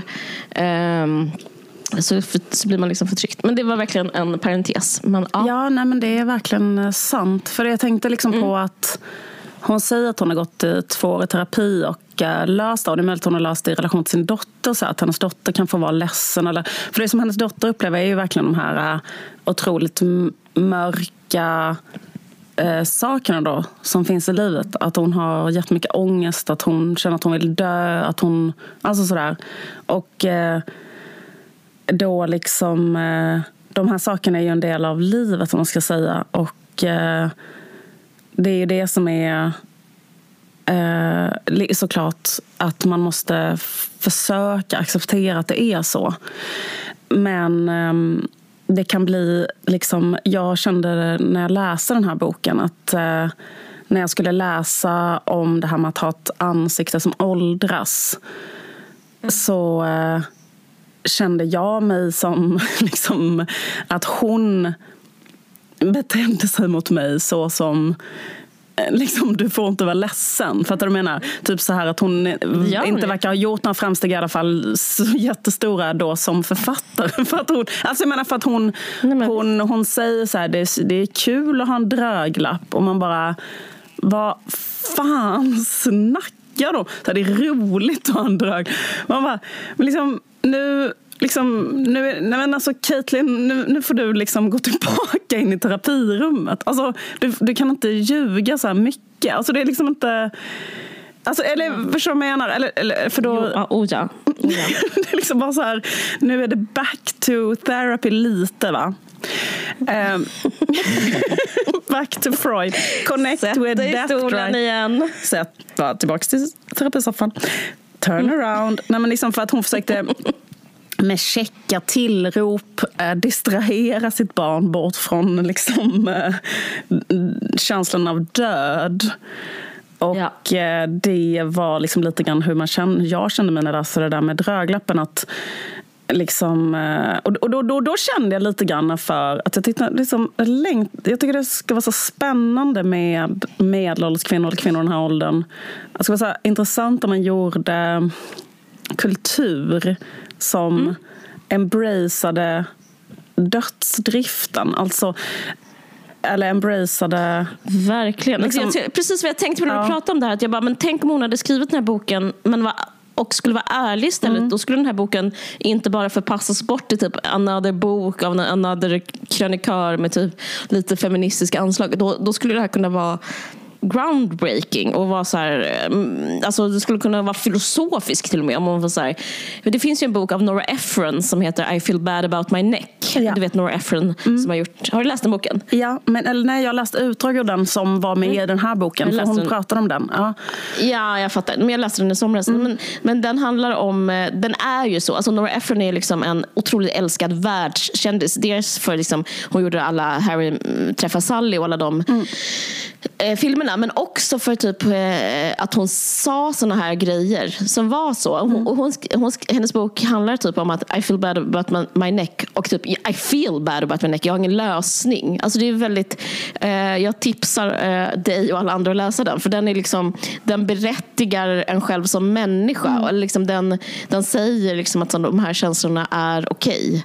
Det, det, liksom, eh, det, det, med, med då att jag vill säga att Caitlin Moran är rolig ibland på riktigt. Ja, ja. En rolig sak hon skrev om den här, eh, om Nora Ephron var att hon skrev så här, eh, att, No- att Nora Ephron eh, skrev i boken eh, jag eh, är så ledsen att jag inte ägnade min ungdom åt att avguda min fantastiska hals. Och så Ja. skrev Caitlin Moran, eh, jag vet inte, jag kommer inte ihåg eh, eh, om jag, vad jag tänkte om min hals i min ungdom. Det enda jag minns är att jag ägnade min ungdom åt att avguda Nora Ephrons verk. och det var gulligt Mm. skrivet tycker jag. Var liksom att, eh, liksom att, eh, att, att liksom, eh, poängen ändå var... Alltså, eller jag, menar, jag fattar att Nora Ephron inte känner så, men eh, sanningen är ju att eh, liksom, hon har gjort saker som har fått människor att Liksom, alltså, att, att, att, att hennes Nej, men- värv nej, är, är eh, att hennes hals är inte liksom, viktig i sammanhanget egentligen såklart. Men, Nej. men det som jag tyckte var... Nej, men för jag tänkte att när jag eh, tänker på eh, döden och mitt ansikte ska förruttna och att man mer och mer Mm. ska likna en sån zombie och allting går mot grö- Då känner jag mig så som eh, de här... Den eh, kråkan. Ja, men jag känner mig som den kråkan, jag känner mig som den här musiken. Jag ska spela lite Ja. till. Får jag göra det? ja, visst. The past is alive.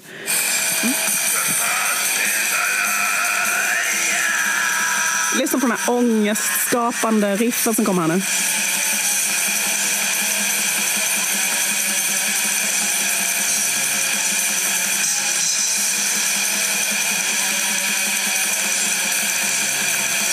Bara som sån jobbig, hamrande, upprepande ångest.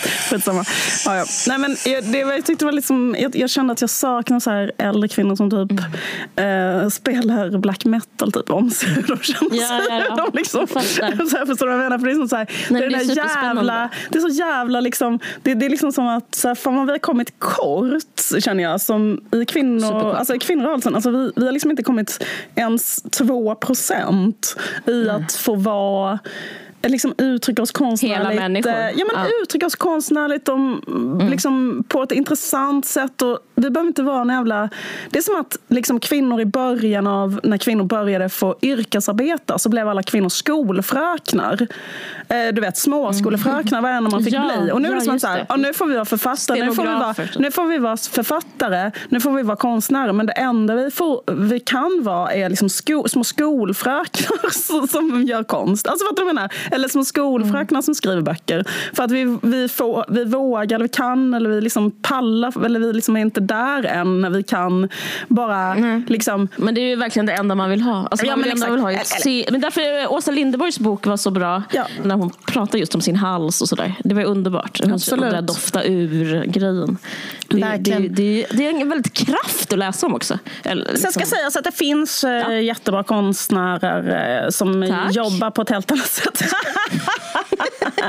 Men det som känns lite märkligt är att det är detta som är liksom feminism. Alltså, alltså typ att det står så här, ja, eh, liksom att så här, det här är en hyllning till den medelålders kvinnan och så. Sen ska jag säga så här, jag gillar henne, jag har liksom inget alls emot henne. Jag känner med henne, hon verkar asschysst och kul och du vet, hon är rolig. Så vidare. Absolut inte säga det. Nej, nej, nej jag, jag, behöver, jag behöver inte säga det. Nej men exakt. Men jag bara menar att eh, liksom, jag, jag, tycker det är så, det, det är som att man fortfarande är kvar i någon sån någon eh, jag vet inte. Det, det, är kanske dumt att kvinnor förkastade Freud så jävla mycket för feminister. För att de borde verkligen läsa det här. De borde läsa den där mm. Beyond the pleasure principle. Och som sagt mm. så var det en kvinna som kom på det. Om man nu vill hänga upp det på någonting. Det var, hon var dessutom ihop med Jung som var kul. Eller hon, hade liksom en, eller hon ville ha en affär med Jung. Hon var liksom kär i Jung och Jung var gift. Fast de hade ändå någon form av affär. Och hon, hon, är, hon är mm. världens roligaste människa. Tyvärr helt fruktansvärt blev hon dödad av nazisterna för att hon var judinna. Så hon blev liksom skjuten uh, av nazister som en del i... Liksom, vad heter hon fick det? som hon ville. Dödsdriften. Exakt. Snabbt avklarat. Snabbt avklarat, verkligen. Nej, men hon skrev, apropå att hon var kvinna och skrev om dödsdriften. Ja. Hon eh, liksom... Eh, vad heter det? Hon, hon, det kom mycket från att hon också var så här... Att hon var masochist. Och då var det liksom en, det, att hon förklarade liksom till exempel sin masochism på det här sättet. Alltså, eh, jag, Får jag bara säga en sak ja. om masochism? Ja. Jag tror typ alla är det. Alltså, om ja. jag ska vara helt ärlig med masochism. Alltså, om man ska vara liksom helt ärlig. Det är väl typ att ha sex.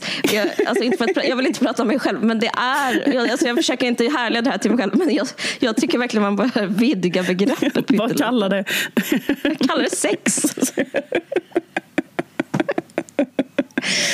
Det är mycket så att slå på stora trumman och någon bara ja du, det där var ett samlag. Oh, Gud. Jessica Gedin frågade Caitlin Moran så här, hur mår din dotter idag? Och så var hon jätteglad, Caitlin Moran, och sa så här, hon mår skitbra.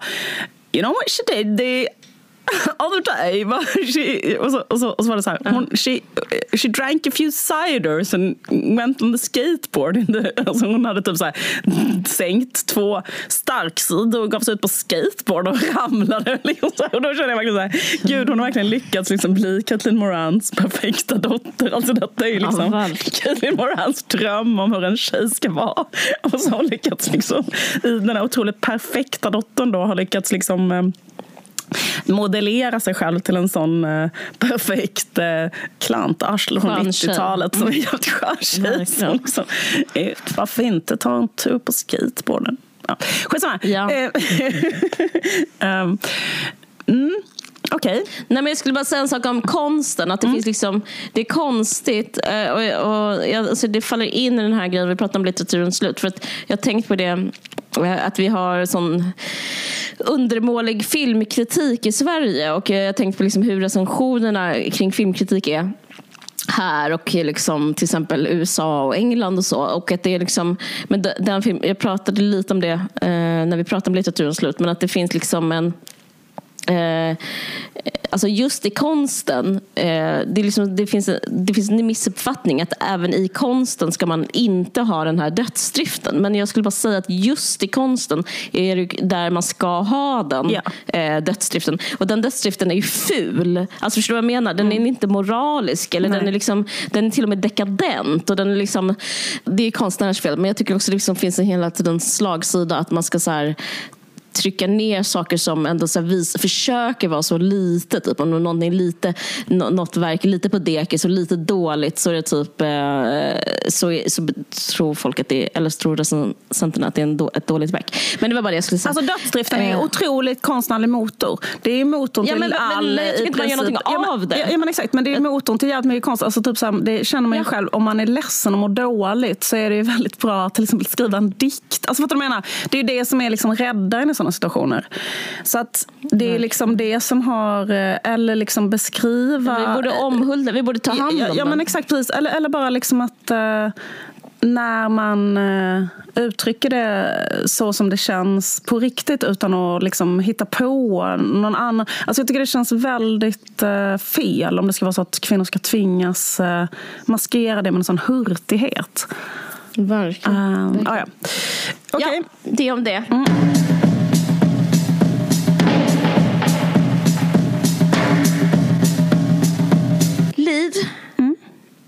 Eh, Teater Västernorrland sätter upp Dödsdansen wow. av en, um, en vargsäck, friend of the pod, får man väl kalla honom.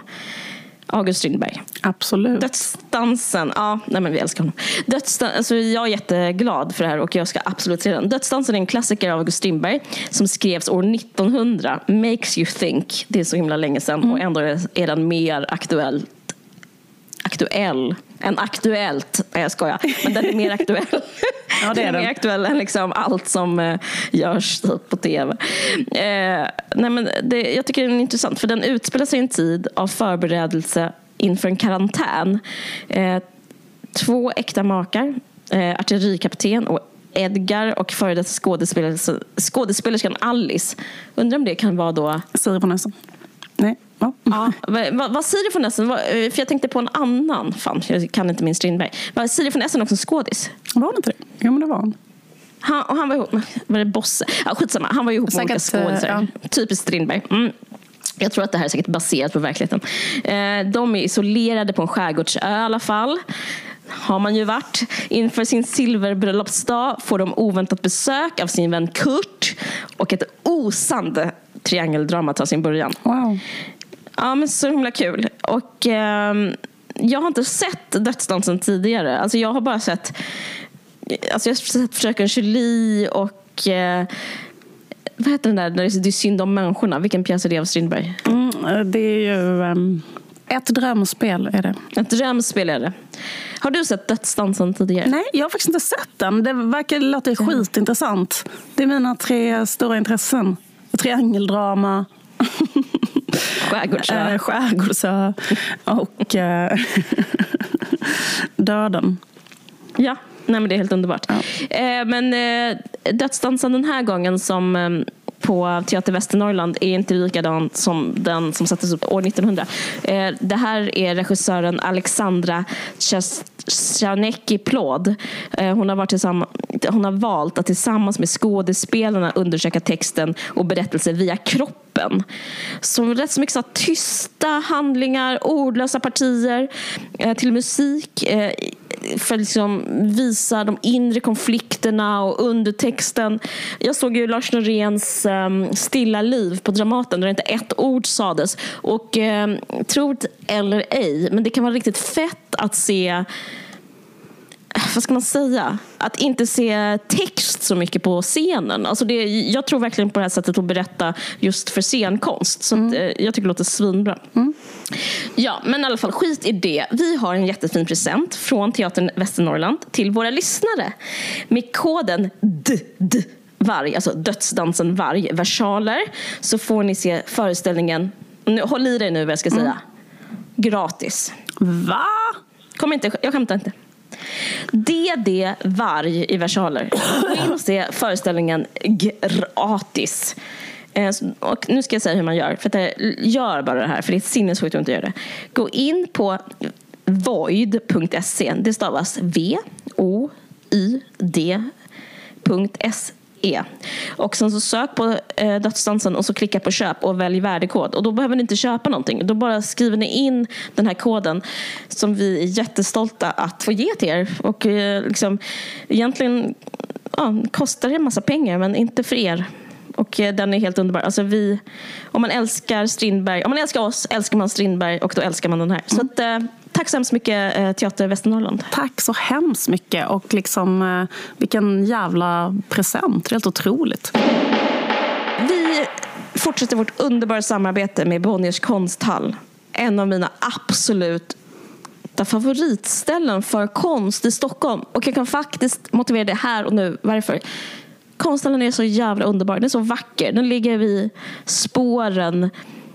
Det är liksom så mycket Stockholm. Vasaparken är om hörnet. Astrid Lindgrens lägenhet och trädet hon tittade ut på när hon satt och skrev. Allting är liksom komprimerat. Och där finns samtidskonsten som är ja, som, som är det mest spännande just nu. Ehm, och mer konkret, den ligger på Torsgatan 19. Ehm, och T-banan var Sankt Eriksplan. Och de har fortfarande det här, eh, den här konstnären Ann Böttcher som eh, vi pratade om mm. för några avsnitt sedan. Mm. Eh, den pågår fortfarande om ni ja. har missat. Ja. Precis. Och sen så finns det... Till 23 maj är, är, håller hon på. Just det. Mm. Och det finns en annan jätteintressant utställning just nu på Bonniers konsthall av Jacqueline Hoang Nungien. Uh, mm. Som handlar om liksom alltså rasism kopplad till namn. Eh, mm. Det finns ju väldigt mycket forskning som visar att eh, en arbetssökandes namn är avgörande i, liksom, för att få jobb till exempel. Alltså har man, eh, ja. är man en, om man byter till ett svenskklingande namn så har man lättare att få jobb. Så det har blivit ett sätt så här, att undvika rasism och diskriminering. Och det finns nu då ett verk av konstnären eh, eh, Jacqueline Hoang Nguyen som heter Untitled, inom parentes Entitled. Eh, och den, det här undersöker då konstnärligt eh, kopplingarna mellan våra namn och olika liksom, hierarkier i samhället. Mm. Eh, och det verkar väldigt, väldigt intressant. Det bygger på intervjuer med personer med invandrarbakgrund som har känt sig tvingade då att byta namn som ett mm. försök att undgå diskriminering. Eh, så det är liksom en textbaserad installation men det finns också ehm, rörliga strukturer eh, och eh, det finns vid ett antal tillfällen under utställningens gång så kommer liksom dansare att aktivera installationen i form av en performance som är koreograferad av konstnären. Eh, och, det, och den här, eh, det, det, har sitt uruppförande på Bonniers konsthall, så det är en jävligt stor grej. Eh, mm. Och dansarna rör sig till musik som är komponerad av enkla fraser som används vid språkinlärning. Till exempel “jag heter”. Mm. Det låter otroligt. Helt underbart. Eh, fantastiskt. Och eh, när man är klar med den så kan man gå och kolla på Ann Böttcher och hennes eh, frågeställningar om tid och ideologi, kontroll och identitet. Så att, eh, och i form av de här vackra träden och sådär. Det är helt underbart. Bonniers konsthall har öppet onsdag till söndag. Varje fredag så kan man faktiskt se utställningarna gratis. För då är det fri entré. Eh, de tar emot max åtta personer per kvart eh, och man behöver förboka besöket och det gör man via bonnierskonsthall.se. Och vi rekommenderar båda de här utställningarna varmt och tack så hemskt mycket Bonniers konsthall för att vi får göra samarbete med er. Tack. Men jag ska säga en snabb sak om corona. Mm. Och det är att det går snabbt, det går faktiskt jättesnabbt. Okay. Ja. Nej, men, det påminner lite om det här. Men det är mm. liksom att um, jag tycker liksom att alla boomers har varit så duktiga nu. Mm. Jag pratade med min pappa i telefon. Mm. Han har varit, så, han har varit um, som, jag, jag, är inte unik i det. Jag har inte träffat honom på ett år eller vad mer vad och ingen annan har träffat sina föräldrar. Men han har liksom varit ensam i Italien och uh, han har aldrig liksom varit uh, klagat en enda gång. Alltså han har inte sagt att det varit jobbigt. Han har sagt mm. typ att han har trivts, jag får äntligen tid att läsa, jag har tagit upp mitt målande igen och typ sådär. Men eh, jag bara tycker det är speciellt nu i i samhället, eller vad man ska säga, att när vaccinet har kommit. För att hur människans eh, psykologi funkar. Att när man ser en ljusning Alltså när man kan slappna av mm. efter liksom en jättelång prövning så vågar man eh, släppa fram negativa känslor. Mm. Det var första gången jag hörde att han var ledsen. Och det var liksom, alltså jag tycker det är någonting, och jag känner av liksom att det finns en slags sorg. Jag har varit jättesur för att man inte till exempel i Sverige kunnat eh, liksom gett döden den dignitet det förtjänar. Men jag liksom undrar, alltså det här är liksom kritik mot mig själv, typiskt en varje liksom att ändra sig lite. Nej, men att så här, det kanske inte går att eh, visa sorg, eller ha sorg ens en gång, eller känna så här, sorg när man inte vet att man ska få hjälp. Förstår du vad jag menar? Att liksom, och nu så märker jag så här boomers omkring mig eh, släpper fram eh, så här mörka känslor för första gången. Och det, eh, jag välkomnar det eh, som ett symptom på att så här, eh, hjälp är på väg. Alltså första, för första gången ser man horisonten. Jag menar, eh, som vaccinen som mm. vi pratar om och så där, såklart. Jag tycker det känns eh, rätt så fint och eh, jag upplever att det finns en sån kanske bara i mitt liv, jag ska inte ta det liksom som exempel för allas liv, men jag upplever att det finns någon sån eh, ja, sorg nu i samhället som är ändå liksom fin och, och bra på något sätt.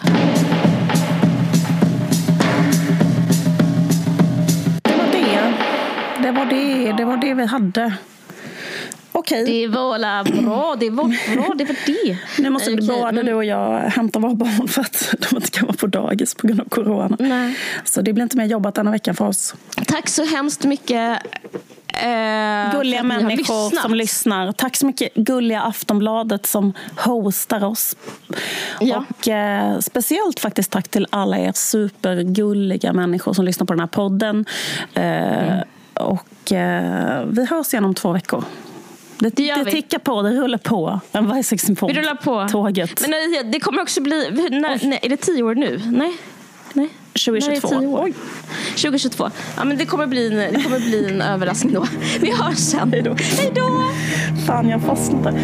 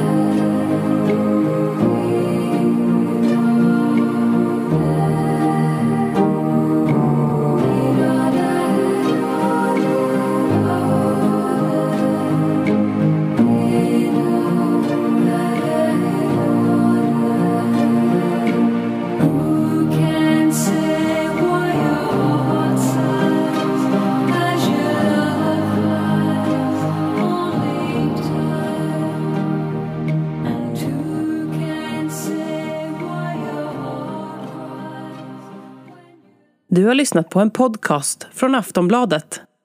Ansvarig utgivare är Lena K Samuelsson.